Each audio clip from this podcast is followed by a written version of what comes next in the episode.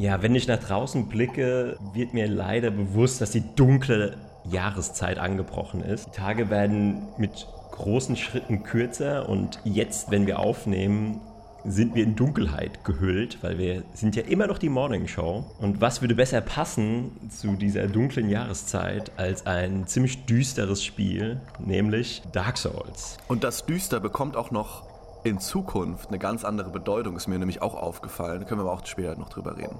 Also die Areale werden auch später im Spiel recht düster, sodass du das, dein Leben verfluchst, weil du nichts mehr siehst. Und das hat dann hat das Spiel auch auf einmal so eine andere Bedeutung bekommen. Super High Spross Podcast über Nerdkram und die großen Fragen des Lebens mit Frederik und Florian.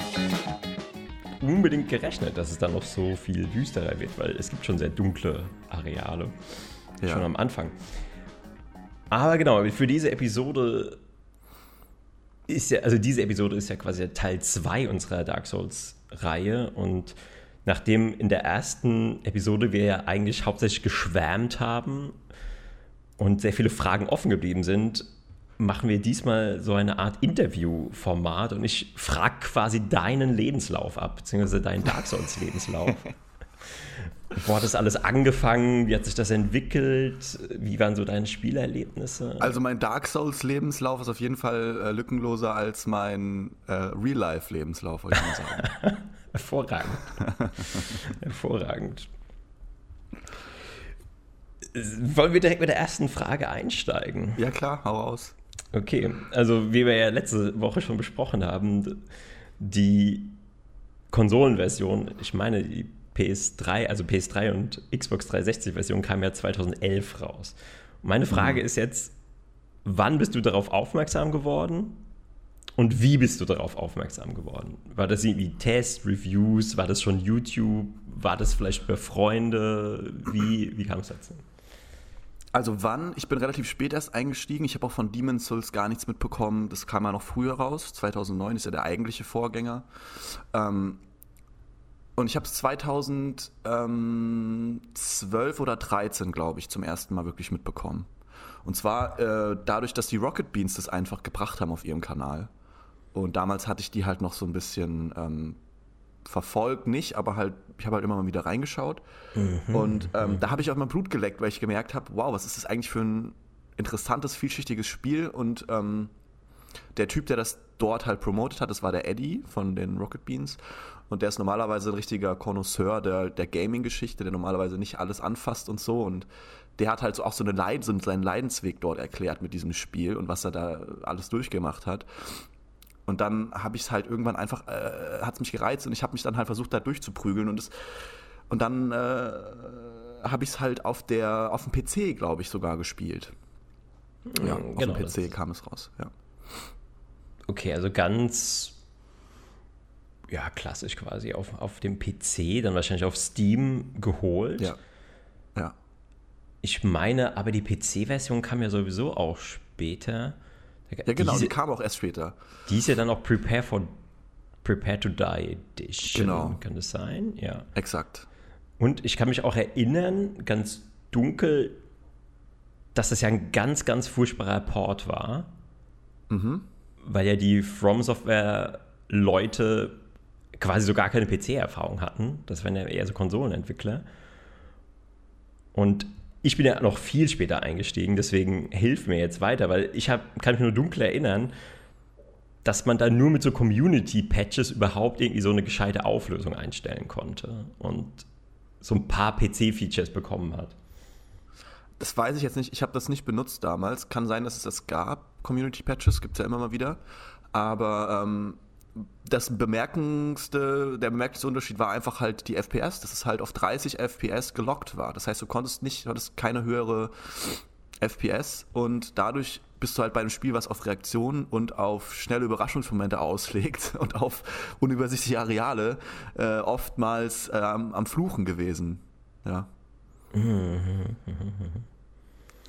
Okay, und wie war, wie war so generell deine, deine erste, so dein erster Eindruck?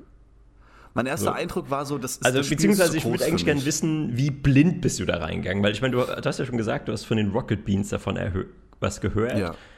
Ähm, aber hast du dir dann trotzdem ein Playthrough angeschaut? Oder bist du wirklich blind da reingegangen und bist erst auf die Nase? Mhm. Ich würde ich würd sagen, ich war nicht 100% blind, weil ich halt so ein bisschen schon reingeschaut habe. Ich wusste schon so ungefähr, was da am Anfang kommt. Und, aber weißt du, es ist ja ein Unterschied, ob du irgendwas anschaust oder ob du wirklich selber da langläufst, weil diese Verbindungsstücke und, und die, äh, der Überblick von der Map und wo eigentlich was ist, was da eigentlich essentieller Bestandteil auch ist davon, das kommt halt nur, wenn du es selber wirklich machst. Wenn du selber den Weg gegangen bist und selber mal äh, falsch abgebogen bist, dann raffst du, wo du überhaupt bist. Und dann, und das war, glaube ich, die größte Hürde bei dem Spiel. Das hattest du ja auch bei der letzten Episode angesprochen, dass du das Gefühl hattest, alles ist so ein bisschen ähm, all over the place. Du weißt gar nicht, wo du lang musst, ganz am Anfang, weil es halt verschiedenste Wege gibt, äh, die in, in un unerfindlichen Enden enden, wo du nicht hinkommst, weil, weil du noch zu schwach bist oder du weißt nicht, ob das der richtige Weg ist oder nicht. Und, ähm, ja, genau, genau, weil das, man kommt immer wieder in die Situation, wo man denkt so, hä, geht's jetzt hier weiter? Bin, bin ich ja. jetzt einfach nur zu schlecht oder muss ich aufgelevelt sein oder soll ich hier noch gar nicht sein? Also das stellt dich selbst immer sehr viel in Frage, dieses Spiel. Ja, ganz genau. Und da es halt absolut keinerlei Textboxen oder Hinweise gibt oder sonst was, bist du halt so ein bisschen auf deinen dein Bauchgefühl angewiesen oder halt auf Wiki und Tutorials. Also ich habe mir auf jeden Fall einzelne Passagen so, wo ich, es gab dann so Momente, wo ich dann einfach absolut keinen Plan mehr hatte, wo das jetzt ist. Wie komme ich denn jetzt von dem Punkt zu dem nächsten? Und ich war so lost, dass ich da rumgerannt bin wie so ein verlorener äh, Welpe, sag ich mal. Äh, und dann habe ich mir halt ein Video angeguckt oder, oder gegoogelt, wie ich da hinkomme oder wie, wie, wie mache ich denn diesen Boss so nach nach dem wievielten Try. Aber das meiste war wirklich rausfinden, wo die Sachen eigentlich sind, wo ich eigentlich hin will, weil ich halt keine Ahnung hatte. Ja, und, und so habe ich halt ja, gut, am Anfang Map peu à peu so immer mehr oder die, gelernt, wo die Sachen sind, die wichtig sind und ja. Aber es sind immer, gibt immer noch Momente, wo ich ähm, keinen Plan habe und komplett lost bin und das einfach googeln muss. Ja, am Anfang hat man ja nur den Hinweis, dass man zwei Glocken läuten soll. Ja. Das und es ist auch nicht so, dass du die Glocke siehst, sondern du kriegst dann erzählt, ja, die Glocke, eine ist weit oben und eine ist weit unten im Endeffekt. Eine ist in so einer Kapelle und eine ist äh, im Sumpfgebiet oder unter, unter Tage.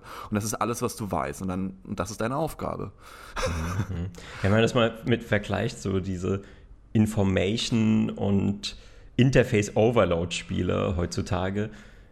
Ich weiß nicht, ob du schon mal aus in der Richtung gespielt hast. Also ich, mir fällt dir jetzt gerade ähm, Horizon Zero Dawn ein, weil da finde ich es ziemlich extrem und die ganzen Ubisoft-Spiele, so die Far Cry-Spiele. Weil da hast du ja auf dem, auf dem ganzen Bildschirm hast du irgendwelche Marker, wo du hin musst. Dann hat über jedem Gegner teilweise ist noch so ein kleines Icon, damit du weißt, okay, das ist jetzt ein schwer gepanzerter, das ist einer mit einem Raketenwerfer und das ist einer mit einer Sniper. Und mhm irgendwie, ich glaube, dass das alles nur Krücken sind und dass es einfach nur zeigt, dass dein Spiel schlechtes Game Design hat. Weil es wahrscheinlich ja, ohne, sein, ja. weil es ohne diese ganzen Hilfsmittel wahrscheinlich fast unspielbar wäre. Wobei, okay, Dark Souls, hm, ist das unspielbar ohne Hilfsmittel? Welche äh, Hilfsmittel, Alter? Wo hat denn Dark Souls Hilfsmittel? Ja, ich meine, bei Dark Souls musst du dir, da gibt es eben keine Hilfsmittel vom Spiel, sondern da musst du dir die sonst holen. Und ich, ich habe gerade in die, in die Runde geworfen, macht es das dann schon fast unspielbar, weil, wenn du willst, kann ich jetzt kurz noch von meiner weiteren Erfahrung reden. Ja, klar. Äh, weil ich habe ja jetzt weitergemacht und ich bin echt ganz schön am Verzweifeln gewesen. Ich bin, du meinst hab, jetzt die letzten Tage, meinst du? Ja, die letzten Tage. Ich habe richtig gehongen ich bin so oft gestorben, das kannst du dir nicht vorstellen. Meine Ressourcen Doch, ich, wurden knapp. Ich glaub's dir, ich glaub's dir, ich glaub's dir, Digga. Der erste ich, Playthrough, der ist einfach wie so ein äh, Spießrutenlauf äh, mit Kalaschnikows oder so. Also du stirbst halt einfach. Und teilweise halt auch so sinnlos, weil dann, dann habe ich mir eine Humanity geholt, weil ich dann diesen einen NPC beschwören wollte. Mhm. Und dann habe ich diese Humanity, die sind ja sehr wertvoll, also es ist ein wertvolles Item. Ja die habe ich dann eben so eine Minute und dann laufe ich von der scheiß Klippe runter. ja, das ist, ist Classic, er ist einfach der Klassiker. Ja, ja und ich laufe nur nicht mal runter, weil ich kämpfe halt an der, an der Klippe und weil, wenn man mit einem Schwert schwingt, bewegt man sich ja so ein kleines bisschen nach vorne. Ja. ich bin nach vorne und zack, runtergefallen und alles für den Arsch. Und durch, das sind die Momente, die dich auch mit dir selber konfrontieren bei Dark Souls, weil die Klippe ist da, die sagt nicht, lauf jetzt hier runter und du läufst irgendwie oder du kommst du läufst einfach aus Versehen selber runter oder rollst runter dumm. Und dann da aus diesem mentalen Käfig wieder rauszukommen und zu sagen, okay, ich channel jetzt meine Energie in, in den mhm. Erfolg in diesem Spiel, sondern äh, ja, also ich habe auch schon das ein oder andere Mal einfach gerage quittet oder so oder einfach so einen Break gemacht, weil wenn du das, das fünfte, sechste, zehnte Mal gestorben bist an der Stelle, das macht was mit dir. Und wenn du dann dumm stirbst und von einer Klippe runterläufst, das ist dann nochmal so Salz in die Wunde. Ja, und dann wird man natürlich ungeduldig. Spiel beschwerst. Genau, und dann, du bist ungeduldig. und dann rennt man durch, dann passieren solche Sachen wie, weil bei den Speedrunnern sieht es immer so aus, ja, die rennen an allen Gegnern vorbei. Aber die Gegner tracken dich verdammt nochmal teilweise echt lange.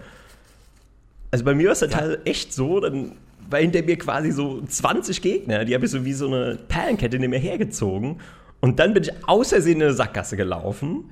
Ja, dann ist vorbei. Und dann war natürlich Feierabend. Dann ist die Hölle über mich eingebrochen. Ja, wo bist denn du gerade? Das würde mich mal interessieren gerade, wo du da hängen, wo du da gehangen hast.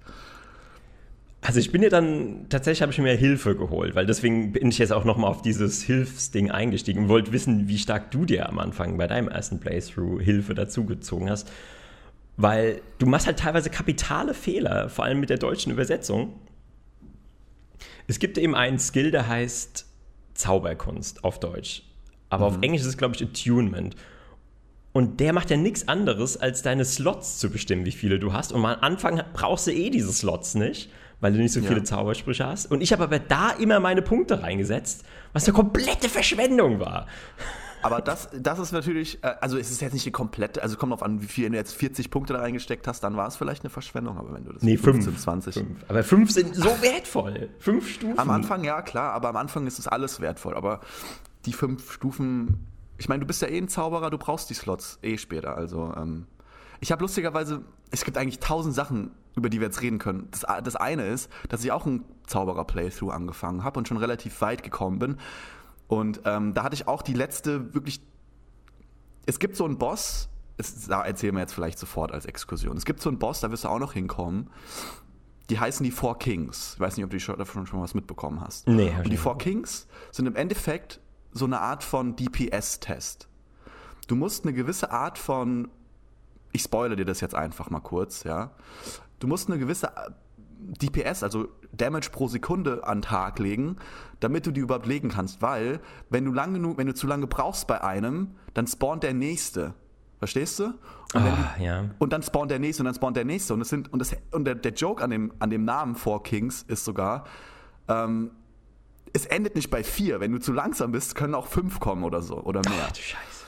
Okay, ja, ja. Und du bist halt, und du brauchst, und du springst in so einen Abgrund, wo du so einen speziellen Ring brauchst, weil sonst stirbst du, sonst kannst du gar nicht in dieses Areal überhaupt gehen. Das heißt, du musst schon mal einen deiner wertvollen Ringslots für diesen useless Ring aufgeben.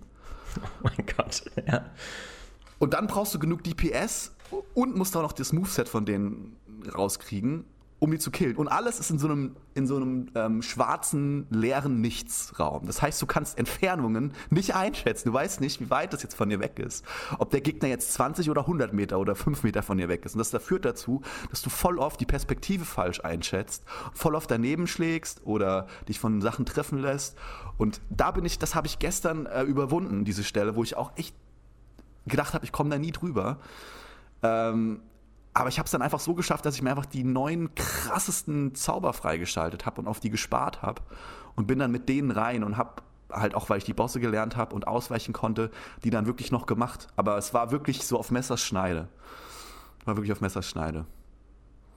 Ja gut, was ich halt zum Beispiel gelernt habe, ähm, was mir halt extrem geholfen hat, also erstmal habe ich rausgefunden, welche Stats ich leveln muss als Zauberer. Mhm. Und dann habe ich noch rausgefunden, es gibt einfach so einen Punkt im Spiel, ähm, wenn man dann runtergeht in diese Wald, in dieses Waldareal oder ja, mhm.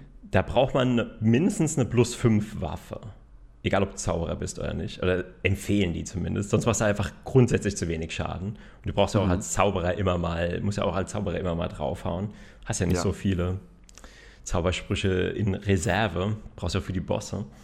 Mhm. Und das hat mich etwas enttäuscht, weil das kannte ich nicht von den anderen Souls-Spielen, weil du musst halt einfach grinden. teilweise. Du musst ja diese, diese Upgrade-Materials ergrinden und Souls ergrinden, dass du einfach auf so ein Mindestlevel kommst, bevor du dann mhm. weitergehst. Ich glaube, zumindest als Anfänger. Wenn, wenn du jetzt natürlich Vollprofi bist, kannst du vielleicht auch underleveled äh, dann weiterziehen oder kannst es halt so optimieren, dass du wirklich exakt nur diese plus 5 Waffe hast. Ich habe natürlich, ich Idiot, habe natürlich zum Beispiel auch ähm, diese Upgrade-Materials verschwendet, in, indem ich es ins Schild gemacht habe und in die Rüstung ja, gemacht habe. Das ist auch eine absolute Klassiker. Das ist, glaube ich, jedem Dark Souls-Spieler am Anfang passiert. Und? So am und? besten die Twinkling Titanites, die, die Wert, das Wert, eines der wertvollsten Sachen ist zum Upgraden am Anfang. Für so einzigartige Gegenstände. Und dann schön alles in Twinkling Titanite in so eine Drecksrüstung, die du eh nie wieder anziehen wirst, pumpen.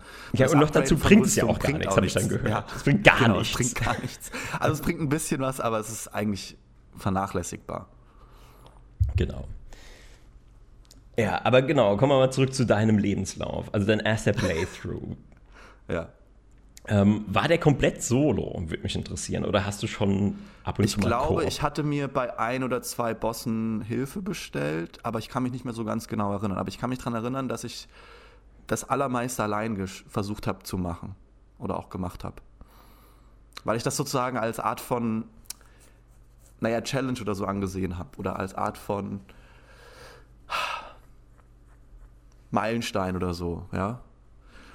Aber das, das war dir damals schon klar, dass das Beschwören irgendwie. Ja, weil es kann ja auch sein, dass das Beschwören zum Spiel gehört. Also es kann ja sein, dass du jetzt nicht so genau Bescheid weißt und denkst so, okay, das ist schon so gedacht, dass ich das im Multiplayer spiele. Deswegen ist es auch so schwer. Also das können nee, wir das wusste so ich. Das wusste ich von Eddies Aussagen. Also Eddie ist also von Rocket Beans. Der hat auch immer gesagt, dass er also er hat, sich, er hat immer so ein bisschen so auf zwei Seiten gespielt. Einerseits sagt er, er ist voll der krasse Dark Souls-Spieler. Auf der anderen Seite, wenn du dann wirklich ihm zuhörst, sagt er, beschwört eigentlich bei fast bei jedem Boss äh, eine Hilfe, weil er halt sagt, ja, ich könnte jetzt auch zehnmal das probieren und dann lerne ich es doch, aber ich habe die Zeit nicht, also hole ich meinen. Klar, kannst du sagen, aber ähm, die, die pure Experience, das sagen halt die ganzen Dark Souls-Puristen und so und jeder kann machen, was er will. Die, Pur die Puristen in Dark Souls sagen, ja, du hast nur die pure Erfahrung, wenn du es wirklich alleine lernst und alleine den Boss lernst, weil das ist ja auch so eine Art von, du bezwingst etwas, was viel, was übermächtig ist. Ja, du bezwingst etwas, indem du es studierst, indem du es lernst, indem du geduldig bist, indem du es, äh, indem du auch eine Art von Durchsetzungsvermögen hast und es immer wieder probierst. Und, und dieses Erfolgserlebnis, was du da kriegst, ist ja eigentlich der Unique Selling Point von Dark Souls. Also das hast, das ist ja das, was du in anderen Spielen nicht hast. Hm, hm, hm. hm. Gut, die nächste Frage, die mich besonders interessiert, ich hoffe, du kannst dich ja noch daran erinnern.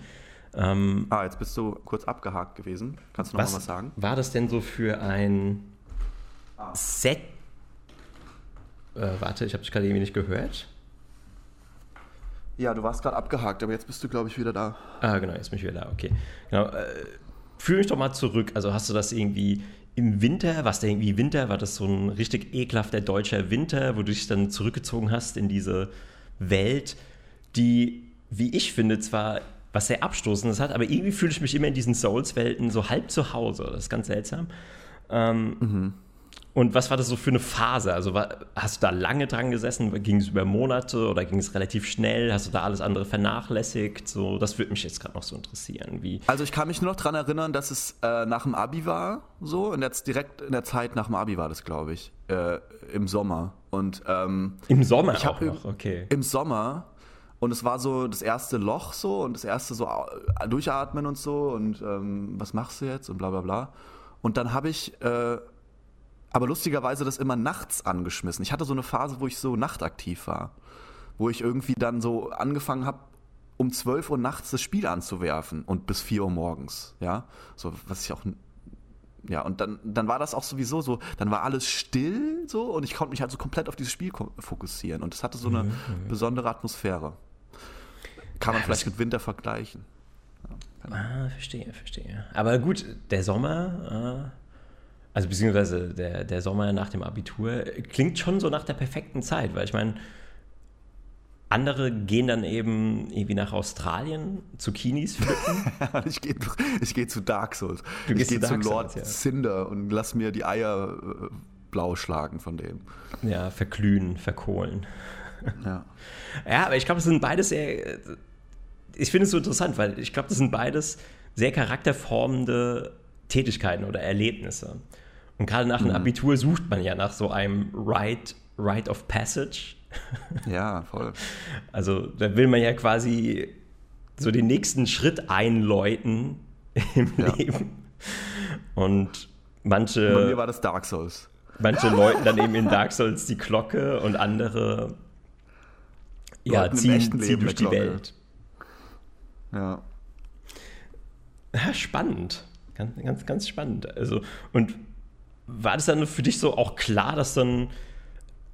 Also für mich, vielleicht noch mal dazu zu sagen, als ich darauf aufmerksam wurde, waren eigentlich schon alle Teile draußen. Genau, da war schon alles mhm. raus. Und war es aber für dich so, okay, ich fiebere jetzt auf Dark Souls 2? Ich habe absolut auf Dark Souls 2 gefiebert, weil ich war Krass, ja auch, okay. Dark Souls ging ja schon, war ja schon ein paar Jahre so berühmt, mehr oder weniger, und ist auch immer berühmter geworden, das darf man auch nicht vergessen, es hat ja irgendwie an Popularität immer mehr zugenommen. Das war ja eigentlich eher so am Anfang so ein ähm, Nischen-Gem für Leute, die das wertschätzen konnten und, der, und, und dann wurde das immer mehr und mehr zu so einem Phänomen, was immer mehr Leute mit in den Bann gezogen hat und ähm, wie so eine, fast schon wie eine Religion. Äh, was war die Frage jetzt nochmal? Zu Dark Souls 2, genau. Ähm, dann, genau, dann kam ja auch relativ, glaube ich, 2014 kam ja dann schon Dark Souls 2. Und das war auch so eine Zeit, wo ich das erste Mal wirklich ausgezogen bin, persönlich. Und ähm, dann habe ich mir da halt auch Dark Souls 2 geholt und habe das halt. Dark Souls 2 ist tatsächlich das äh, meistgespielte Spiel äh, von den ganzen Dark Souls-Teilen bei mir, habe ich jetzt gemerkt, weil mhm. Dark Souls 2 ist ein anderes Spiel und ist auch von einem anderen Entwicklerteam gemacht, aber es hat halt eine gewisse Größe und eine gewisse Komplexität und die, und die Mechanismen funktionieren immer noch wie die alten. Und da bin ich halt zum ersten Mal so wirklich äh, so, habe ich so angefangen, so, ja, auch im Studium und so und irgendwie einfach mal das ausgekostet, so was man in dem Spiel machen kann. Und so dann einfach habe ich mir auch so verschiedene, ähm, ich glaube so zwei oder drei PvP-Charaktere so ge gebaut, so habe ich, wo ich genau wusste, okay, das will ich haben, ich will das und das machen. Und dann habe ich die so gemacht, dass die auf einem bestimmten Level gelandet sind. Und da gab es dann so einen Spot, das gibt es übrigens in jedem Dark Souls, so ein Hotspot, wo halt immer PvP gemacht wurde. Das heißt, du bist da hingegangen und hast dann Leute invaded oder wurdest invaded und hast dich dann gebettelt mit den Leuten. So. Und immer wieder, also nicht, dass du da erst lange warten musst, sondern das war direkt bei einem Bonfire und hast dann die ganze Zeit einfach nur PvP gemacht. Da gab es dann auch so Fight Clubs, wo du ähm, mhm. mit mehreren Leuten standst und dann, you know. Und es war irgendwie, hat Bock gemacht, auf jeden Fall. Ja, genau, da sind wir auch schon bei der PvP-Frage. Also das hat mich auch interessiert, wie wie hast du das ausgenutzt? Oder kam das dann erst bei Dark Souls 2 oder hast du schon bei Dark Souls 1 gesagt, okay, ich interessiere mich jetzt für PvP? Ich habe es bei Dark Souls 1 versucht, aber ganz ehrlich, also ich hatte halt einen Charakter, den ich halt normal gespielt habe und den habe ich halt auch so dann so gebaut, dass er halt auf PvP auch funktioniert. Und ich habe hier tatsächlich PvP gemacht, nur das Problem damals war, das war ja noch die alte Dark Souls-Version, das haben nicht so viele Leute gespielt und es war auch schon irgendwie, ähm, der, der Netcode war auch schwierig. So, das heißt, du hast halt teilweise fünf Minuten gewartet, bis du halt einen invaden konntest oder so. Und es war nicht so fluent und du musstest halt mhm. halt super lang warten und ähm, war ein bisschen clumsy. Es ging, aber Dark Souls war dann halt aktiver und du konntest halt am Fließband die ganze Zeit PvP machen, wenn du Bock hattest. Ja, ich habe nur mal gehört, dass Dark Souls 1, da gab es dann immer den, den Backstab-Spam und wegen dem ja, Netcode klar. hast du dann immer aus dem Nichts quasi so eine Art Backstab bekommen. Ja, ja, klar. Und äh, das hat das Ganze dann ja nicht zu so einer ganz fairen Geschichte gemacht. Du musstest so ein bisschen in die Zukunft sehen und so ein bisschen parallele Dimensionen gleichzeitig beachten, während wenn du Dark Souls machst. ja. Dann klappt das alles. Aha, aha, das ist die Latenz, die du abziehen musst, so in deinem Kopf. Ja, das finde ich ziemlich faszinierend, weil für mich gab es das ja nie, dass ich jetzt gesagt habe, okay, ich, ich warte jetzt auf ein neues Dark Souls. Beziehungsweise, okay, es gab es in gewisser Weise schon, weil ich bin ja mit Bloodborne eingestiegen und ich habe dann tatsächlich auf Dark Souls 3 gefiebert und habe da mhm. Äh, die ganzen Releases verfolgt, beziehungsweise die Trailer und was da so ja, alles Dark Souls 3 hast du ja wahrscheinlich auch dann das bekommen, was du, worauf du hingefiebert hast. Das perfekt polishte und ähm, cleanste Spiel, was alles richtig macht. Richtig, ja, richtig, richtig. Aber Dark Souls 3 hast du durchgespielt, oder? Ja, natürlich, natürlich. Mhm. Ähm, da habe ich aber auch lange für gebraucht. Bestimmt fast ein Jahr, weil ich immer ja. wieder mal dann so Phasen hatte. Und wie gesagt, ich bin ja so der, der Nerdbär, der umgekehrte Nerdbär, der im Sommer immer den Sommerschlaf hält. Und deswegen bin ich ja im Sommer dann immer raus mhm. und muss dann wieder auf so ein bisschen ähm, Winter und Weihnachten und gerade so zwischen den Jahren, da ist ja auch nichts los und da kann man dann richtig intensiv einsteigen. Ja, voll. Aber ich hätte auch mal gerne, ähm, es geht jetzt komisch aus dem Mund von einem erwachsenen, gestandenen, im Berufsleben stehenden Menschen, aber ich hätte wirklich gerne mal wieder einfach mal so eine Phase, so eine Gammelphase, so eine Arbeitslosigkeit oder so. Mhm. Wo ich einfach mal so meine gesamte Aufmerksamkeit so einem, so einem Game widmen kann. So wie ich so jeden ja, Tag, ja der, wie so ein ja Streamer. Mhm. Genau, das ist ja der Dream von einem Streamer. Ich meine, das sind ja Leute, die sagen, okay, äh, Dark Souls, ich spiele lieber 40 Stunden in der Woche Dark Souls, als dass ich 40 Stunden in der Woche, weiß ich nicht, eine Steuererklärung mache oder, hm, weiß ich nicht, eine Mauer baue. Und das ist jedem selbst überlassen, gell? Also jeder kann mhm. entscheiden, was er, was er wertvoller findet. Aber ich muss auch sagen, so, ähm, das ist auch was mich sehr, etwas, was mich sehr, sehr reizt, was du gerade beschrieben hast. Aber auf der anderen Seite kann ich mir auch vorstellen, wenn du das wirklich machen würdest als ein Streaming, also mit einem mit einer Art von ähm, Plan, also wann du streamst und Zeiten und so weiter, dann wird's, dann, ich glaube, dann, dann ist es auch schon wieder nicht mehr nur Spielen, sondern dann ist es auch schon wieder so eine Art von Arbeit auf einer auf eine Ebene. Naja, du, du musst halt schon lernen, dann auch zu unterhalten. Also du bist dann im Endeffekt so eine Art Moderator oder so ein Ra Radiomoderator, Fernsehmoderator. Ja. Aber ich denke, sonst wird es auch zu öde, wenn du nicht die Interaktion hast mit deinen Twitch-Leuten. Könnte ich mir schon denken, wenn du jetzt wirklich es, nur. Es ist interessant. Äh, ich, das, da können wir eigentlich auch mal. Äh, das ist eigentlich eine extra Folge wert fast schon. Aber ich, es gibt verschiedenste Twitch-Streamer-Typen. Und ich bin ja ein Menschen, ich bin ja jemand, der sehr gut Menschen studiert und äh, mhm. hat und auch immer tut. Und es gibt die unterschiedlichsten Typen auf Twitch. Es gibt Leute, die sind komplett in das Game fokussiert und sagen nur, ja, danke für den Sub oder sowas, ja. Das heißt, das, sind, das ist eine eigene Spezies. Das heißt, du, du gehst dahin, wenn du ähm, komplett dich in das Spiel verlieren willst, wenn du ein komplettes Spiel ausnörden willst und, und du willst, dass der Typ sich auf das Spiel fokussiert, weil das vielleicht dein Lieblingsspiel ist oder so. Und dann gibt es Streams, wo der Typ eher so als Art von Entertainer gilt, wo das Spiel im, Hintergrund ist und wo das gar nicht so wichtig ist. Und es, es gibt auf dieser Skala alles dazwischen. Und deshalb, ähm, ja, es gibt Leute, die einfach nur labern auf Twitch und es gibt Leute, die einfach nur spielen und gar nichts sagen und die haben alle Zuschauer. Es kommt halt auf die Art und Weise an, mhm. was du gerne konsumieren möchtest. Gut, mir ist auch schon bei Twitch aufgefallen, es gibt dann manche Streamer, die, die haben es dann irgendwann kapiert, dass es den Leuten eh nur um das Chatten geht und die spielen dann gar nicht mehr. Die, die haben dann nur noch mhm. dieses Just Chatting und da denke ich mir immer so, pff, okay, da ist dann auch vorbei. Äh, aber jetzt kommen wir nochmal auf den Community-Aspekt. Ich meine, wir haben heute eine kurze Folge. Wir haben auch, glaube ich, deinen Dark Souls-Lebenslauf ganz gut abgehandelt. Aber eine Sache. Ich finde, wir haben unseren Dark Souls -Leben, meinen Dark Souls-Lebenslauf gar nicht abgehandelt. Wie dachte, bitte? Wir haben, nur, wir haben nur die groben Eckdaten abgehandelt, aber nicht, was im Detail passiert ist, Florian. Ah, Story. Okay. Ich dachte, jetzt holen wir, jetzt packen wir die Stories raus. Jetzt, ich meine, ähm, es gibt ja, ja unendlich viele Memorable Moments auf okay, dieser Reise. Okay, okay, okay, okay. Ja, da, da können wir gerne auch noch, da können wir gerne auch noch drauf eingehen. Da habe ich auch noch ein paar Fragen zu vorbereitet. Aber ich wollte noch ähm, zum Community-Aspekt eine Frage stellen, weil das war ja damals, du, du bist ja wie ich da so ein Pionier gewesen. Da war, da war ja noch nicht sowas wie eine Souls-Community und Speed Souls und Speedrunning. Und deswegen die Frage, als du das gespielt hast, war da für dich Speedrunning ein Begriff oder kam das erst das viel war später? Ja, das war, genau, das ist jetzt das, was jetzt, äh, genau. Also als ich dann 2000, also als ich dann, ähm, 2014 war das, äh, dann halt ausgezogen war und da habe ich dann halt Dark Souls gezockt und so bla bla bla und ab und zu und dann bin ich auch auf auf Streams gestoßen von Dark Souls und dort habe ich zum ersten Mal bin ich einem Typen begegnet, der Speedrunner war und der ist Dark Souls Speedrunner war und der äh, irgendwie eine coole Community hatte und der hat auch coole hat PvP Sachen gemacht und so und der war halt irgendwie so man hat einfach gesehen, das war so ein junger Erwachsener, der so eigentlich noch ein Kind ist und sich voll darüber freut, das spielen zu können und mit dieser Energie hat er halt dieses Spiel angefasst und das mhm. hast du gemerkt. Und da war so viel Liebe und, und ähm, Regelmäßigkeit drin, dass ich da immer wieder mal reingeschaut habe. Und bis heute schaue ich die, mir diesen Typen mal immer wieder an. Und mittlerweile ist es ein richtig gigantischer Twitch-Streamer. Äh, damals war er noch echt klein. Ja, Speedruns habe ich damit bekommen, bei diesem Typen. Dark Souls 1, Dark Souls 2 Speedruns gesehen. Krass, okay, aber dann doch, aber eigentlich erst dann, als du schon Dark Souls 1 abgeschlossen hattest. Also ja. Aber was heißt abgeschlossen? Durchgespielt, ja. Aber es gibt ja auch die Unter... Du kannst ja Dark Souls auch...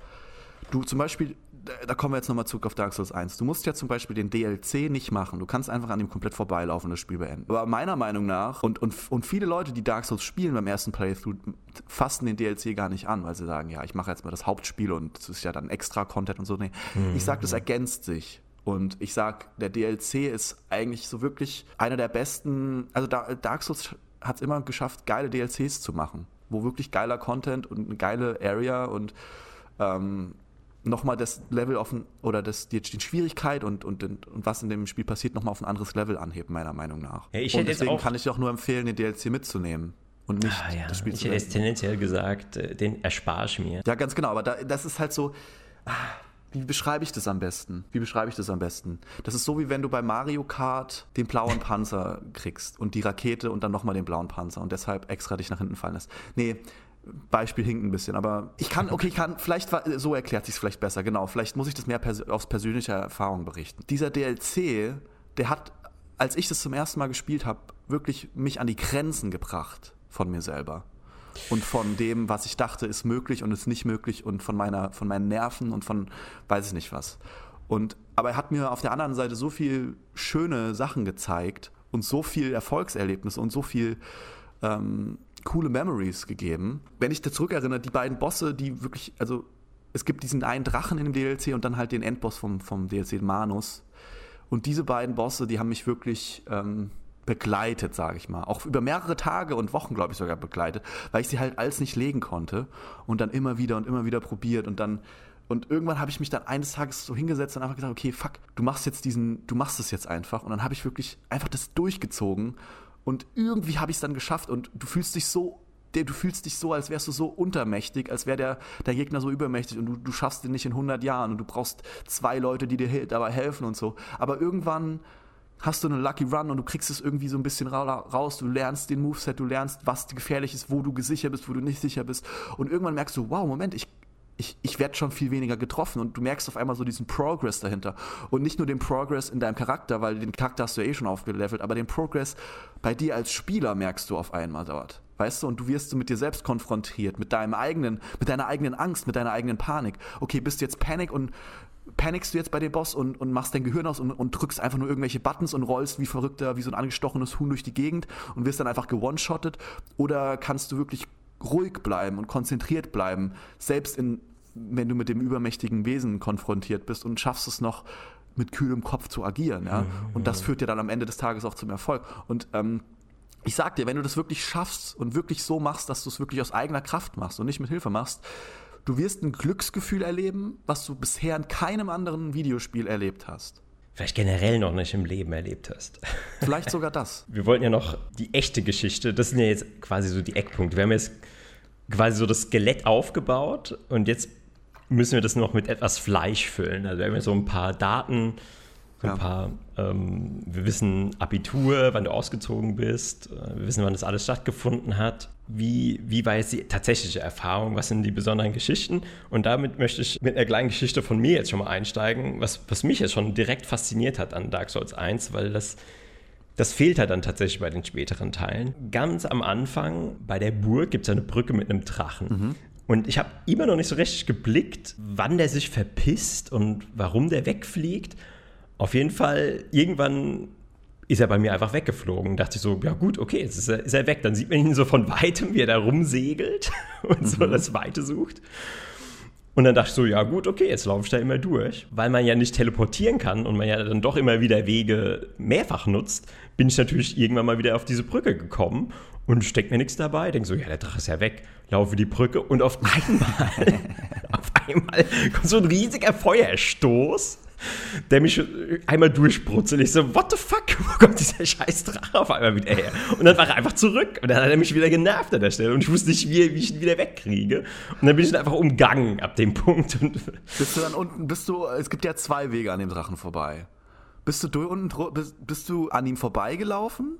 auf der Brücke oder bist du unten an ihm vorbeigekommen? Das würde mich mal interessieren. Ich bin auch unten schon an ihm vorbeigekommen, Aber dann ja. kann ich ja das Tor nicht öffnen. Also ich muss ja mindestens ja, einmal über die Brücke. Das ist richtig dreckig. Dann kommst du da nämlich raus kommst du durch diese Giftratten, falls du die überlebst, und dann willst du zum Bonfeuer, dann ist da diese, dieses Ding, dieses Tor da vorne und, und der Hebel ist auf der anderen Seite. Das heißt, du musst an dem Drachen vorbei und dann macht das aber alles keinen Sinn. Das heißt, du gehst einen anderen Weg. Das heißt, dann gehst du den das ist auch ein geiles Beispiel für Game Design. So, dann, was machst du dann? Gehst du den kompletten Weg wieder zurück, resettest alles, musst alles nochmal machen und sagst, nee, fuck it. Jetzt bin ich schon mal hier, jetzt gehe ich auch weiter. Und so ist das mhm. nämlich gedacht.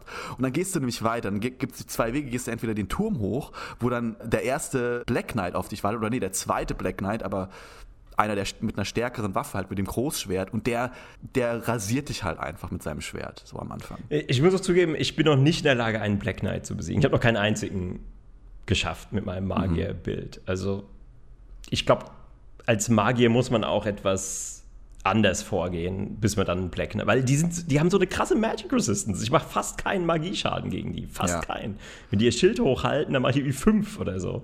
Ja, ja, okay, also dann, dann haben blocken sie ja eh, aber du musst natürlich treffen, wenn sie nicht das Schild oben haben, aber das haben wir dann nebengestellt. Aber was ich noch sagen wollte, genau, also das heißt, du hast entweder die Option zurückzugehen, was worauf du keinen Bock hast, diesen Black Knight zu fighten auf dem Turm oben oder halt komplett das, in das Level reinzulaufen. Wenn du dann ins Level reinläufst, dann kommt ja nochmal so eine Situation mit einem Tor. Ich weiß nicht, ob du das überhaupt mitbekommen hast. Weil ja, ja, genau, das ist dann nochmal ein Tor. Und dann, dann dachte ich schon so, oh, dann habe ich natürlich nicht gesehen, dass wir daran vorbeigehen kann unten, aber dann habe ich nur gesehen, oh Gott, da ist noch ein Tor. Und dann wusste ich, okay, ich muss doch zurück und irgendwie an dem Drachen vorbei.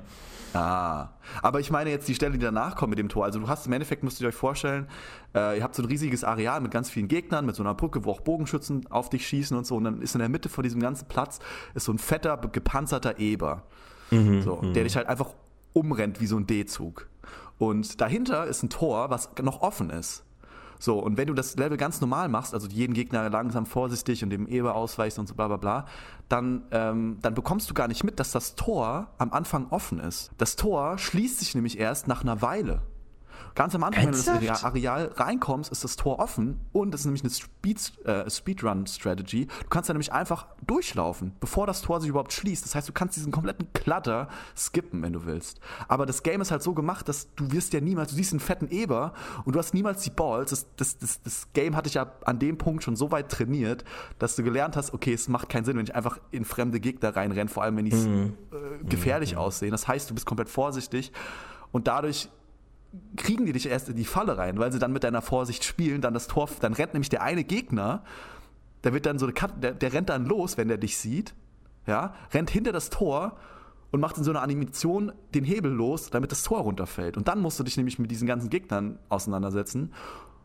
Und, und, falls du das dann überhaupt schaffst, dann musst du einen ganz anderen Weg gehen, um an dem Tor vorbeizukommen. Mhm. Mit da musst du nochmal okay, durch den krass, Hinterhalt krass. und nochmal durch Ey, so eine andere Ebene durch. Da steckt was so da noch alles drinsteckt, was ich gar nicht mitbekommen hast, habe. Ja, genau, das meine ich nämlich. Und, du, und das ist wie so ein Buch, wenn du das zum dritten Mal liest, dann merkst du auf einmal erstmal, fuck, das ist ja mega vielschichtig und da ist ja super viel geile, geiler Gedanke dahinter. Und das ist eigentlich noch, was ich, was ich auch noch gern erwähnt hätte. Äh, weiß nicht, ob wir das, ob das jetzt dafür die Zeit heute reicht oder ob wir das ein andermal machen. Aber äh, meine Erlebnisse so von gestern Abend noch so ein bisschen von den Dukes Archives, von dem Archiv des Herzogs. Weil ich hatte so Flashbacks, auch so aufgrund des Namens und so, aber auch so ein bisschen von deinen, weil du ja auch immer Games, sag, sag ich mal, oder oder ähm, Spiele designt hast für mich schon im Pen and Paper. Da hatte ich so ein bisschen die Idee von, ja, Flo, es erinnert mich so ein bisschen an die Art und Weise, wie Flo seine Abenteuer äh, kreiert hat, weil die Art und Weise, wie Dukes Archives aufgebaut ist, das ist so die, der Magiebereich, das ist eine, ist eine Bibliothek, ja. Und das ist so ein bisschen wie Hogwarts. Du musst dir vorstellen, so ganz viele Treppen, die so unübersichtlich oben in die in irgendwelche Räume führen. Und es ist alles so in ganz vielen Ebenen und Terrassen und, und von und überall sind Zauberer und Bogenschützen und solche Kristallmenschen, die von den Zauberern gebufft werden. Das heißt, die sind dann übertrieben stark, die hauen dich teilweise mit einem Shot fast ganz weg. So. Mhm, und dazu mhm. kommt noch, dass von allen Ebenen, also das hat halt ungefähr vier, fünf Ebenen nach oben hin, da stehen überall Zauberer, die dich von, ober, von oben mit Zaubern beballern. Und die stehen alle in so einem Winkel, dass dass du willst durch so einen Durchgang durchgehen, durch eine Tür durchgehen, da steht aber ein Gegner, das heißt, du musst warten, einen Gegner bekämpfen, aber dann stehst du genau in so einem Winkel, dass sich der Zauberer aus, äh, von drei Stock oben drüber genau im richtigen Winkel halt in, in den Rücken ballern kann, so. Und so ist das Spiel halt aufgebaut. Und es macht dich kirre, weil du merkst auf einmal, dass das alles wie so ein Schach, Schachspiel ist. Dass, dass, der, dass der Game Designer genau an die richtigen Stellen die Gegner platziert hat, weil der genau weiß, du musst genau da lang und dann kann er dich genau von da treffen und dann panikst du, dann rollst du aus der Tür rauf und da steht dann wieder einer, der dich umhaut. So, und du merkst auf einmal, wie das alles so ein riesiges Mosaik ist und merkst erstmal, fuck, deswegen fuckt mich das so ab. Weil genau da steht der nämlich und du merkst auf einmal, wie das alles zusammenhängt. Das, also wie die platziert sind, welche Wege du laufen musst, was die für Attacken haben und wie das alles miteinander synergiert. Das erschließt sich dann nach einer Weile und ähm, mhm. das macht ja, mir ist, mir ist das auch schon aufgefallen, also auch Parallele zu meiner Art, wie ich Game Design mache oder wie ich das Abenteuer strukturiert habe. Man will einfach, dass man will den Spieler so etwas ärgern, man will dem solche What the fuck-Momente liefern. Und, ja. und, man spielt natürlich mit den Erwartungen. Und äh, das, das kann es natürlich frustrierend machen. Äh, das Abenteuer war ja für dich auch manchmal frustrierend. Aber darin steckte eben dann auch äh, eine andere Art von Erfolgserlebnis oder eine andere Art von, okay, ich überwinde das. Ja. Und was da, da kann ich noch mal kurz auf die Geschichte eingehen. Also ich ähm, beschäftige mich ja auch manchmal mit Videospielgeschichte. Und da habe ich auch was Spannendes erfahren äh, in den letzten Monaten. Und zwar war es wirklich so ein Trend gewesen, so ganz früh, so in den 80er Jahren, da wurden, als noch quasi Spiele ohne Grafik gemacht wurden, Text-Adventure und so die ersten Spiele, da haben die Entwickler echtes noch so gesehen, dass sie quasi ähm, der Gegner sind von dem Spieler. Mhm. Und sie wollen dem so richtig Steine in den Weg legen. Und ihr Ziel ist es eigentlich, dass er es möglich nicht schafft, ihr Spiel. Also das war quasi ja. so eine Art Stolz, so, oh, das schafft er nie, so nach dem Prinzip. So haben ja. sie sich dann überlegt. Und das war eigentlich so eine Philosophie, die dann auch relativ schnell nicht mehr, nicht mehr so verfolgt wurde, weil irgendwann hat man natürlich überlegt, okay, wir wollen ja, dass der Spieler Spaß hat, so, dann wurde das. Aber das war ursprünglich wirklich mal so ein Gedanke, der, gerade als es noch teilweise ja einzelne Personen gemacht haben, mhm. ähm, war ja teilweise wirklich so, dass die ersten Videospiele, die wurden ja immer von einzelnen Personen programmiert, die haben dann eben diese rudimentäre Grafik gemacht und das Spielprinzip. Und da gab es natürlich noch nicht so eine riesige Mannschaft von Leuten wie, wie heute, wo das alles im Detail erodiert Ich kann mich noch daran erinnern, Game Boy, der erste Game Boy, ich weiß nicht, ob du das mitgenommen hast, aber es gab, ich habe irgendwie, da war ich klein und ich habe irgendwie einen gebrauchten alten Game Boy bekommen und mit zwei Spielen. Es gab einmal Lion King äh, und dann noch so ein, ähm, dieses Spiel, wo du dieser grüne Gargoyle, als dieser grüne Gargoyle spielst. Und beide dieser Spiele, ich glaube, die waren auch auf einem NES, gab es auch auf dem NES, konntest du spielen ähm, also Nintendo Entertainment System, der erste Nintendo. Mhm. Aber das Spiel war so bockschwer, also beide Spiele waren so bockschwer äh, und es gab keine Möglichkeit zu saven. Das heißt, du musstest immer von Anfang bis Ende mhm, durchspielen. Es gab ja, keinen Save Point. Und ähm, Lion King ist bis heute einer der, der, schwierigsten Spiele oder also nicht einer der schwierigsten, aber schon also für einen für ein Kind selbst für einen jungen ja. Erwachsenen, der Skill hat, ist es eigentlich nicht spielbar, weil es einfach zu krass schwer ist. Auch heute. Wenn du das heute anmachen würdest, du würdest nicht zum zweiten Level kommen wahrscheinlich. Und selbst wenn, und du dann dort stirbst, wirst du halt aufhören, weil du und, und das haben die halt früher Leu Kindern gegeben. So. Und natürlich haben sich die Kinder dann so mit diesem einen Spiel so zehn Stunden lang äh, eingeschlossen und versucht es halt zu, zu, zu, zu besiegen. Aber generell diese ganzen alten Sachen so, die, die Spiele waren einfach darauf ausgelegt, ja, dir das Spiel zur Hölle zu machen und dich nicht weiterkommen zu lassen. So. Ähm, ja, um nochmal jetzt den Bogen zu Miyazaki und Dark Souls äh, zurückzuspannen. Äh, nee, weil ich finde, er hat es mit seinen Dark Souls-Spielen geschafft, äh, sagen wir größtenteils geschafft, diesen Effekt zu haben, okay, ich tue alles, um den Spieler zu ärgern und zu verhindern, dass er mein Spiel spielt. Mhm. Aber es bleibt immer fair, weil das ist ja immer noch die Sache. Du musst ja trotzdem dem Spieler das Gefühl haben, okay, das ist hier fair. Wir, wir haben hier alle, äh, wir spielen hier alle nach den gleichen Regeln. Wir, wir ich bescheiß dich nicht. Ähm, ich ja. teleportiere nicht irgendwelche Gegner oder. Äh, also, du hast schon das Gefühl bei Dark Souls, im Gegensatz zu solchen ähm, alten NES- oder Gameboy-Spielen, die waren halt schlichtweg einfach unfair, kann ja. man sagen.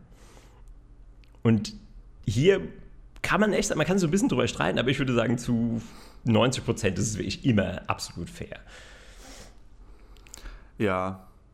Das, was das Spiel, glaube ich, unfair macht, oder, oder, oder unsympathisch macht vielleicht oder frustrierend macht, sind meistens gar nicht mal so das, das Game Design, sondern so ein bisschen die, die Steuerung, die Kamera, so wenn so Sachen wie wenn du zum Beispiel automatisch den Gegner anvisieren, da gibt es eine Option, dass du den automatisch anvisierst, was ich immer ausschalten würde, weil du halt dadurch ausgeliefert bist der Blickrichtung. Wenn auf einmal der auf den anderen Gegner aufschaltet und dich einmal um 180 Grad drehst und dadurch äh, in eine komplett andere Richtung wegrollst oder weißt du, wie ich meine?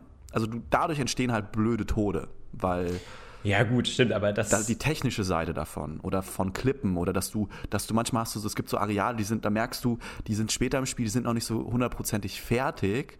So, dass du hast zum Beispiel dieses eine versteckte Areal, was auch genial ist. Es ist hinter einer, hinter einer versteckten Wand also du, das ist ein optionales, komplettes, riesiges Areal, was du nur findest, wenn du hinter einer versteckten Wand schaust, also eine unsichtbare Wand.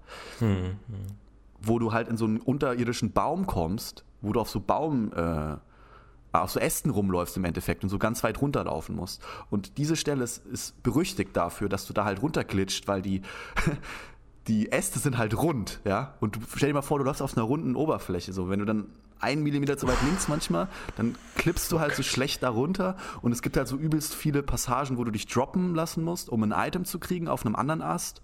Und das ist so einer der Areale, wo du richtig merkst, fuck, manchmal kommst du nicht über so eine kleine, über so einen kleinen Hubbel drüber und dadurch fängst du an zu rennen oder zu sprinten und dadurch fällst du dann erst runter so. Und äh, aber ja, das macht diese, irgendwie auch so ein bisschen den aus, ganz ehrlich. Mechanik Mhm. Mit der war ich ja bisher nie so konfrontiert, weil ich ja noch nie diesen Sorcerer oder beziehungsweise Zauberer-Charakter gespielt habe.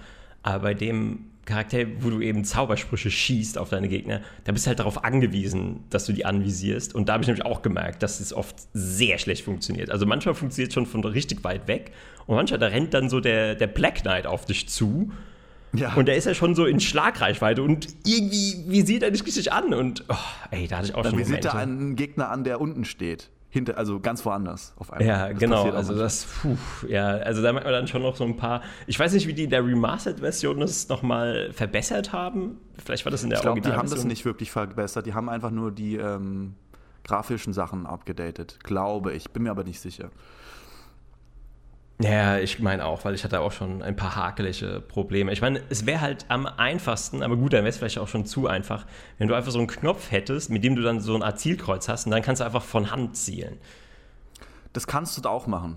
Ähm, aber es, du hast halt kein Zielkreuz, sondern, also zum Beispiel kannst du als Zauberer, gibt es glaube ich mit den Binoculars, glaube ich, die kannst du dir glaube ich holen und damit zielen, frei zielen und dann, und dann bewegst du dich einfach nicht mehr und dann schießt du einfach und dann schießt dein Zauber genau dorthin, wo du hingezielt hast, zum Beispiel. Das kannst du. Es gibt so kleine Tricks auf jeden Fall. Oder mit dem Bogen kannst du ja auch äh, mit einem Fadenkreuz zielen, zum Beispiel. Mm, okay, ja gut, aber das geht halt dann wirklich nur, wenn du absolut sicher bist, in sicherer Entfernung, also im, im, im Kampfgeschehen. Ja. Kannst du nicht, also wie bei du so einem Third-Person-Shooter, meine ich jetzt. Du kannst No-Scope auch Zauber schießen und versuchen. Also ja, das hat bei mir noch gar nicht funktioniert. Ich finde, die, die drehen sich, ich habe immer das Gefühl, dass die auch sich so komisch noch drehen. Bei Bossen geht es. Bei Bossen um. geht es ganz gut. So, wenn du ja, gut, direkt hinter dem stehst, groß, dann kannst du ihm direkt hinten in den Rücken ballern, so. Mit so einer Shotgun. Also mit dem Zauber mhm. halt, aber mhm. ja. Also die Gargoyles, jetzt, also wir haben schon eine Stunde gelabert, aber mich interessiert eigentlich dein Playthrough gerade. Also wo bist du? Ich fände es geil, wenn du uns so ein bisschen an die Hand nimmst und immer mal wieder erzählst, wo du gerade steckst. Also du hast mir geschrieben, glaube ich, dass du die Gargoyles platt gemacht hast. Ja, die Gargoyles, äh, da habe ich mir Hilfe geholt, weil die haben mich ganz schön. Die haben mich ganz schön genervt. Also die, die haben mir auch einfach keinen Spaß gemacht. Ich war dann an so einem Punkt, wo ich auch irgendwie keinen Spaß hatte, weil sonst, weil sonst hätte ich gesagt, so, ja, komm, ich, ich mach das jetzt. Aber da, da ja. war so ein Punkt, wo ich dachte, so, oh, okay, ich beschwöre jetzt einfach jemanden. Dann habe ich die zerstört, als wären die gar nichts. Dann habe ja. ich ja die Glocke geläutet. Das ist ja dann quasi die erste Glocke von den zwei, die man läuten muss. Und dann war ich erstmal ziemlich lange lost. Und dann, dann war es echt ja. schwer, das habe ich ja schon angedeutet. Dann habe ich wirklich ein paar Walkthroughs gebraucht. Und ich musste auch noch ein. Das ist ja auch noch so je nachdem, was für einen Charakter du spielst, ich spiele halt der Zauberer, Sorcerer, mhm. brauchst du auch noch einen speziellen Walkthrough, weil ein normaler Walkthrough bringt dir nichts, yes. weil du da ganz andere yes. Strategien brauchst. Ganz anders. Komplett. Und Zauberer auch, ist, ist, ist, ist next level. Ja, ist nicht easy. Und du, du, musst dann auch andere, es macht dann auch Sinn, in andere Areale zuerst ja. zu gehen und so weiter. Ja. Voll. Ähm, Und jetzt hatte ich diesen äh, Moon, Moonlight Butterfly, den habe ich zerstört. Der, der, hatte gar keine Chance. Der gibt dir, glaube ich, eine Waffe, die gut für Zauberer ist, habe ich gelesen. Aber ich habe in meinem Playthrough, lustigerweise, der ist ja eigentlich, also der Moonlight Butterfly ist ja ein relativ früher Gegner, aber ähm, den konnte ich zum Beispiel bis jetzt, habe ich komplett geskippt. Also ich bin schon über Arno Londo hinaus, aber ich habe noch nicht diesen Butterfly gemacht. Und scheinbar kannst du mit der Seele vom Butterfly oder er droppt, ich weiß es nicht genau, kannst du dir eine Bosswaffe machen. Ich glaube, ich ein das Butterfly Horn. Und das ist, ja, ich, ich das habe ich schon rausgefunden. Ja. Aber ich werde sie wahrscheinlich einfach consumen, also essen, weil man hat ja da auch immer die Wahl, ähm, ob man sie anwendet oder, weil ich will lieber die Souls haben, weil ich will ja einfach nur das Moonlight Great Sword, darauf habe ich es ja abgesehen. Und weißt du, das Moonlight, weißt du, wo ich gerade bin? Ich bin gerade an der Stelle, wo ich mir das Moonlight Great Sword hole. Und, aber ich merke gerade, dass das ganze Areal voll mit Gegnern sind, das haben sie natürlich auch extra gemacht, die gegen Magie resistent sind. Oh, das heißt, natürlich. um das Moonlight Butterfly, äh, um das Moonlight Butterfly Messer zu bekommen, wollte ich schon sagen, das Moonlight Greatsword zu bekommen, was by the way mega geil aussieht, weil es so blau-grün schimmert und auch so ein Projektil schießen kann, mega cool ist. Gibt es sogar in Bloodborne. Gibt es auch in Demon's Souls, gibt es in jedem Souls. Ja. Äh, und ja, und du musst halt einfach gegen, gegen, und du musst diesem, diesem, diesem, habe ich jetzt gelesen gestern, musst diesem Endboss aus diesem Magieareal, musst du den Schwanz abschlagen dafür. Und das ist der schwerste Schwanz im Spiel, den du abschlagen musst, weil der Typ sich halt so eklig immer mitdreht und ein übelst, der hat so, der ist so ein Oktopus-Dude, der hat so lange Tentakel, ja, Hentai-mäßig. Und du musst halt den einmal komplett umqueren und währenddessen schießt er halt so, dass der ganze Boden äh, dich cursed. Da kommen so Kristalle aus dem Boden und das curse dich. Weißt du, was Curse ist? Mm, ja, ja, ich weiß schon, ich weiß schon, was Curse ist. Das ist eine der übelsten Mechaniken, weil du ja. das quasi nicht mehr ablegen kannst. Selbst nach dem Tod bleibst du weiter gecursed und du brauchst dann so einen Purging Stone, der unfassbar teuer ist. Den du auch nicht überall bekommst. Und wenn du, wenn du gecursed bist, hast du nur die halbe Life Point Anzahl. Permanent. Genau, also ich habe da so einen Walkthrough geschaut und der hat gemeint, ähm, As soon as you are cursed, from this point on, it's only downhill. also von da an geht es nur noch bergab. Ähm, und ja, er hat gemeint, man soll auf jeden Fall sich diesen Purging Stone ähm, kaufen, wenn man die Chance dazu hat und die Souls. Und auf keinen Fall ohne den Purging Stone in dieses Areal gehen. Und das werde ich auch machen, darauf werde ich noch sparen. In welches Areal? In welches Areal? Es gibt ja mehrere also, Areale mit Curse. Ach so, ich weiß gar nicht, von welchem er gesprochen hat. Auf jeden Fall, äh, ja. Ein Areal, ein Areal das relativ am Anfang ist. Ähm, ich glaube, diese Deep City, diese Untergrundstadt. Du meinst da, wo äh, so die Kanalisation. Da gibt es äh, Genau, da ist ja vorher so ein komischer Dämon, der sieht aus wie aus einem Horrorfilm. Der passt gar nicht zum sonstigen Design. Der hat mich auch schon zersmashed. Der, der hat so zwei Hunde. Der heißt irgendwie. Mhm. Ähm, Capra Demon. Ja, genau, Capra Demon. Den Hast du den gemacht? Der ist jetzt mein nächstes, der ist jetzt als nächstes dran. Als nächstes ich empfehle dran. dir, den mal wirklich versuchen zu alleine zu machen, weil das ist auch so eine, ein Moment, also jetzt labern wir echt ewig lang, aber wir, wir hören gleich auf zu labern. Heute sollte es eigentlich nur die kurze Episode sein. Aber Dark Souls hat halt viel, da merke ich, es viel, viel Gesprächsbedarf. Man kann, ja, man kann keine Also warst du schon, warst du schon in dem, warst du schon in dem Raum, in dem Bossraum, hast du schon mal äh, kassiert von dem mit den Hunden? Oder hast du dir nur angeguckt? Doch, doch, ich war schon drin. Aber ich ah, war okay. nur eine Sekunde drin, weil ich bin reingegangen und dann kamen zwei Hunde auf mich zu und der hat einen Schlag gemacht und dann war schon, war schon vorbei. Also ja. ich habe da nicht, nicht mehr länger als zwei, drei Sekunden überlegt und dachte mir so, okay, hier habe ich schon nichts verloren. Das ist auch so eine Bitchstelle am Anfang, ey. Wenn ich darüber nachdenke, so wie, wie ich da am Anfang an diesem Kackboss gehangen habe, weil das halt auch so ein ekelhaftes, winzig kleines, du fühlst dich an, als wärst du in einem bisschen größeren Kühlschrank drin. Und da ist halt ein riesiger Boss mit zwei riesigen Ultramacheten und zwei Hunden und du hast eigentlich gar keinen Platz, an denen vorbeizukommen. Und wirst halt von denen eigentlich nur gegangbangt, weil es so eng ist alles. Und ähm, dann zu lernen, wie du den Boss machst und, und, und die dann zu schaffen, ist unfassbar befriedigend. Aber es ist so eine Bitchstelle, ey. Das, das ist wirklich das Unangenehmste vom Unangenehmen haben die halt da reingebaut. Ja, ja, ja. Genau, was habe also ich habe schon in dieser Kürze, Kürze, wo ich den erfahren habe, sofort gemerkt und habe dann erstmal mich mit anderen Sachen beschäftigt. Aber ich wollte jetzt eigentlich erstmal die Hydra machen, weil die gibt halt das Beste, die besten Items für Zauberer. Also die soll man eigentlich schon ganz am Anfang machen als Zauberer. Ja, aber bei der Hydra schaltest du dann so Sachen frei, die dann, wo du musst an der Hydra vorbeigehen für Sachen für, für Zauberer. Und ja, die Hydra ist, glaube ich, ein zentraler Punkt, ja. Und die ist auch nicht ohne, die muss man auch erstmal peilen. Ja, gut, aber, aber die geht, da gibt es dann so Stellen, wo, wo man quasi, da gibt es ja dann so Stellen, wo du dich einfach hinstellst und dann den trifft sie dich irgendwie nicht. Ja, aber so also easy ist das auch nicht. Also äh, die bewegt sich auch manchmal und dann verschiebt sich das alles und ähm, dann kommen ja diese, diese Crystal Golems von hinten, die dir in den Rücken fallen, während dich die Hydra von vorne bearbeitet. Also da muss man sich auch erstmal durchfighten oder das erstmal peilen, wie das geht. Und dann oh, ist es auch so eine Konzentrationübung, weil du haust sie da noch nicht einmal um mit einem Schlag, sondern du musst dann jeden einzelnen Kopf, der Hydra hat glaube ich acht Köpfe oder zehn, musst du halt einzeln dann umhauen. Und dann verliert die auch immer so jeden einzelnen Kopf nacheinander, bis sie dann halt ganz stirbt. Und äh, ja, wenn du dann aber beim letzten, wenn er noch den letzten Kopf hat und du stirbst, dann spawnst du wieder, dann hat sie wieder alle Köpfe und alle Gegner sind wieder da und darfst dich wieder durch alles durch. Ja, arbeiten. natürlich, natürlich. Aber berichte mir gerne von deinen Erlebnissen. Ähm, es ist immer ja, interessant. wie gesagt, die Hydra, damit, ja, also es ist wirklich unmöglich, eine kurze Souls-Episode zu machen. Ich würde sagen, wir haben ja jetzt grob deinen Ablauf, deinen Lebenslauf, deinen Souls-Lebenslauf abgehandelt, haben noch etwas ja. aus dem Nähkästchen geplaudert, haben jetzt auch noch mein Erlebnis, weil ich erlebe das ja quasi, was du 2013 oder 12, 13 erlebt hast, mit Dark Souls 1 erlebe ja ich jetzt quasi mhm. zehn Jahre später, knapp zehn Jahre später aufs Neue. Ja. Aber das und ist auch so ein Spiel, das kannst du, das kannst du nach, nach fünf bis zehn Jahren nochmal anfassen und dann ist das nochmal eine ganz andere neue Erfahrung. Ne? Also das Spiel hat einen sehr, sehr hohen Wiederspielwert. Auch gar nicht mal so, dass man das Gefühl hat, ich muss das jetzt durchspielen, sondern einfach nochmal anspielen, nochmal so in den Vibe reinkommen, nochmal so den einen oder anderen Boss angucken. Es macht was mit einem und es hat das ist wie so ein gutes Buch, das, das, legt man nie so ganz aus der Hand. Genau, und deswegen würde ich sagen, wir machen auch noch mal Teil 3, vielleicht auch noch Teil 4 von unserer Souls-Podcast-Reihe. Ja.